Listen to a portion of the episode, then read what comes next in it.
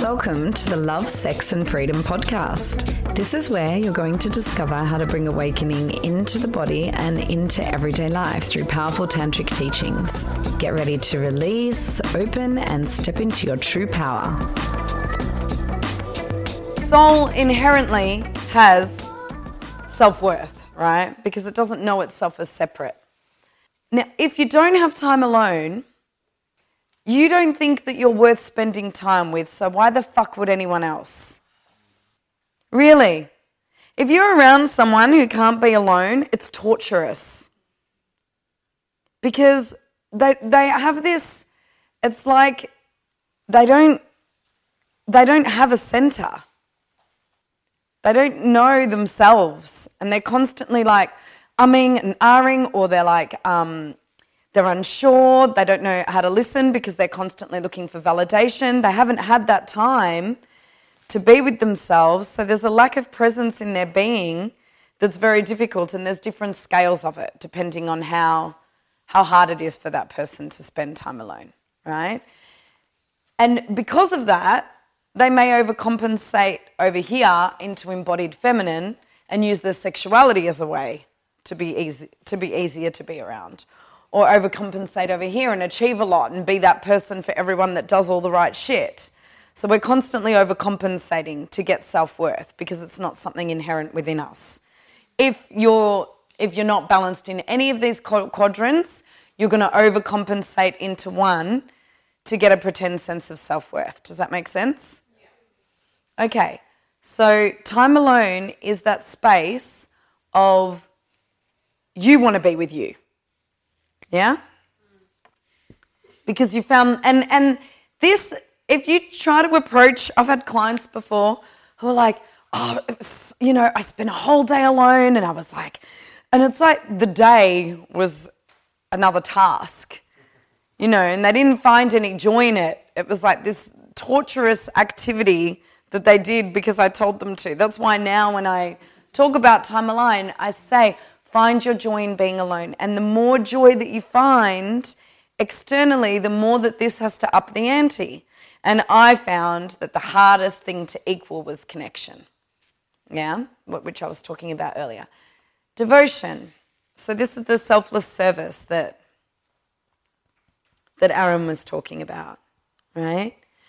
If every time you do something for someone or you do something good right? And if you need validation for it, as he said, you may get validation for it.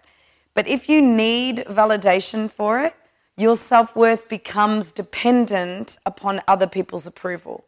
And you kind of get this tit for tat thing going in your mind. Do you know people like that? It's like, well, I did this for you. Or in relationships, one person says to the other, well, I let you go to the festival, now, why don't you let me do this? No one should be fucking letting anyone do anything for a start because we're all sovereign beings. But you would be surprised. 95% of couples have that mentality that I see. It's tit for tat. It's like, I do this for you, you do this for me. And they're selfish little fuckers who don't know how to be in a state of compersion where they're genuinely happy to allow their partner enough freedom that they can be the soul that they are here to be, right? And that they can follow their heart. So that's just one aspect of it. Selfless service, like you may be tending to a garden or picking, picking up rubbish or smiling at a child and dropping down to their eye level and sharing a moment with them or spending some time with someone and really helping them or yeah doing something beautiful for your partner that and there's no expectation of getting anything in return achievement if you're not achieving, your serotonin and dopamine levels are going to plummet, right? Every time you achieve something, every time you meet a goal, you're going to feel good about yourself because you've stretched yourself and you know you've done it.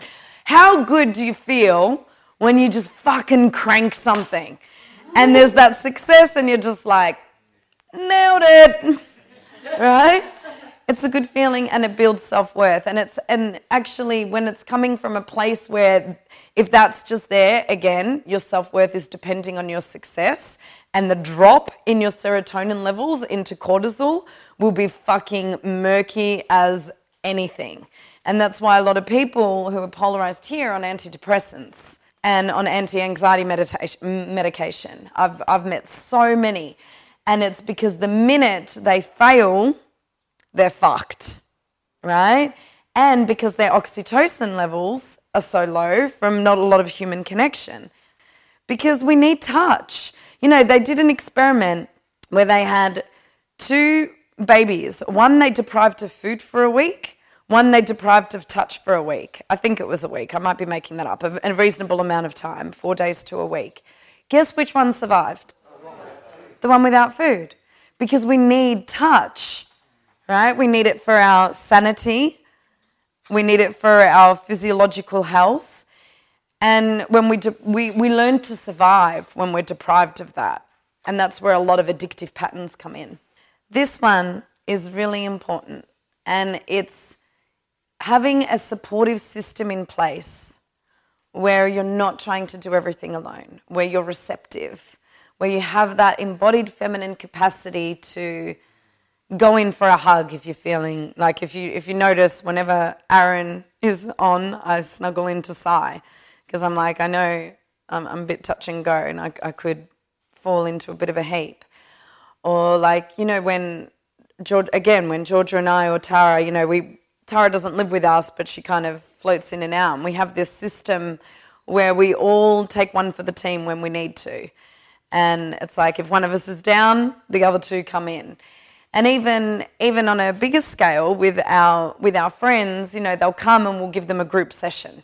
Like we'll, we'll all gather, we'll do some witchy magic, and we'll pour energy into that person. And the difference from when from the beginning to the end of having the collective heart pulsing as one with an intention to love and be fully present, love is the most powerful medicine on the planet, as well as giving us really big doses of oxytocin through our body. So, support is receptivity, being able to ask for what we need and acknowledge that we have needs, right? Someone too polarized in this, what happens? They become codependent, right? And they're needing intimacy all the time. They're always asking for what they need because they have no capacity to be alone and, and be with themselves. So, Again, these four quadrants are so essential to feel that space of soul that is whole and complete unto itself. Thanks for listening to the Love, Sex and Freedom podcast.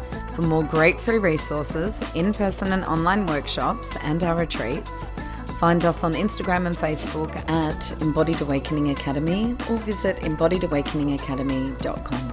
See you next time.